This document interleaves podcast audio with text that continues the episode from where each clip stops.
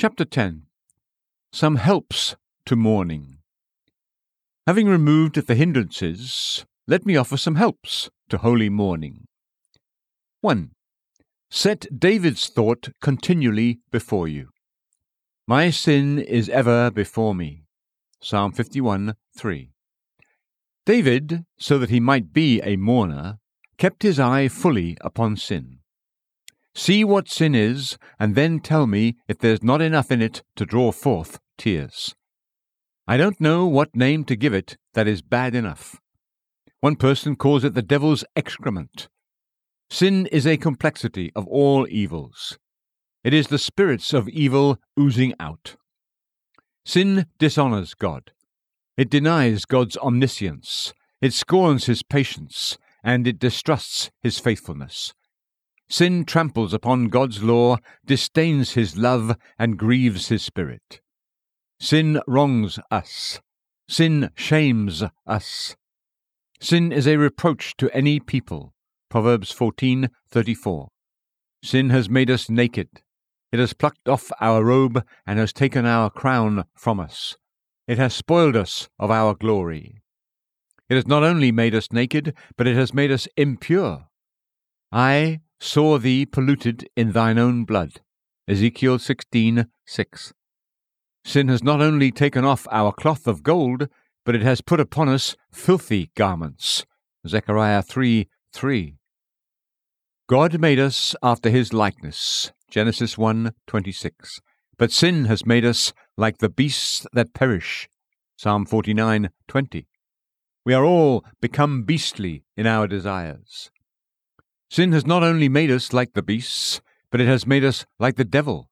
John 8:44. Sin has drawn the devil's picture upon man's heart. Sin stabs us. The sinner, like the jailer, draws a sword to kill himself. Acts 16:27. He is deprived of his judgment, and like the man in the gospel who is possessed with the demons, he cuts himself with stones. Mark 5:5 although he has such a stone in his heart that he doesn't feel it. Every sin is a stroke at the soul. So many sins, so many wounds. Every blow given to the tree helps advance the felling of the tree.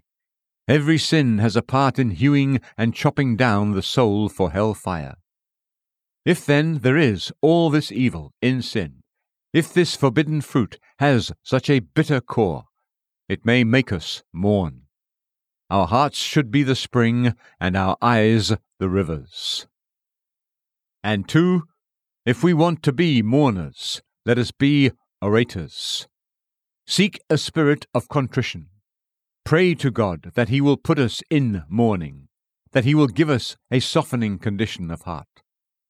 Let us ask for Achsah's blessing, even springs of water. Joshua 15:19. Let us pray that our hearts may be spiritual phials, dropping tears into God's bottle. Let us pray that we who have the poison of the serpent may have the tears of the dove. The Spirit of God is a spirit of mourning. Let us pray that God would pour out that Spirit of grace on us, whereby we may look on Him whom we have pierced and mourn for Him. Zechariah 12:10. God must breathe in His Spirit before we can breathe out our sorrows. The Spirit of God is like the fire in the distillation process that sends up the dews of grace in the heart and causes them to drop from the eyes. It is this blessed Spirit whose gentle breath causes our spices to smell and our waters to flow. Once the spring of mourning is set open in the heart, there can be no lack of joy. As tears flow out, comfort flows in.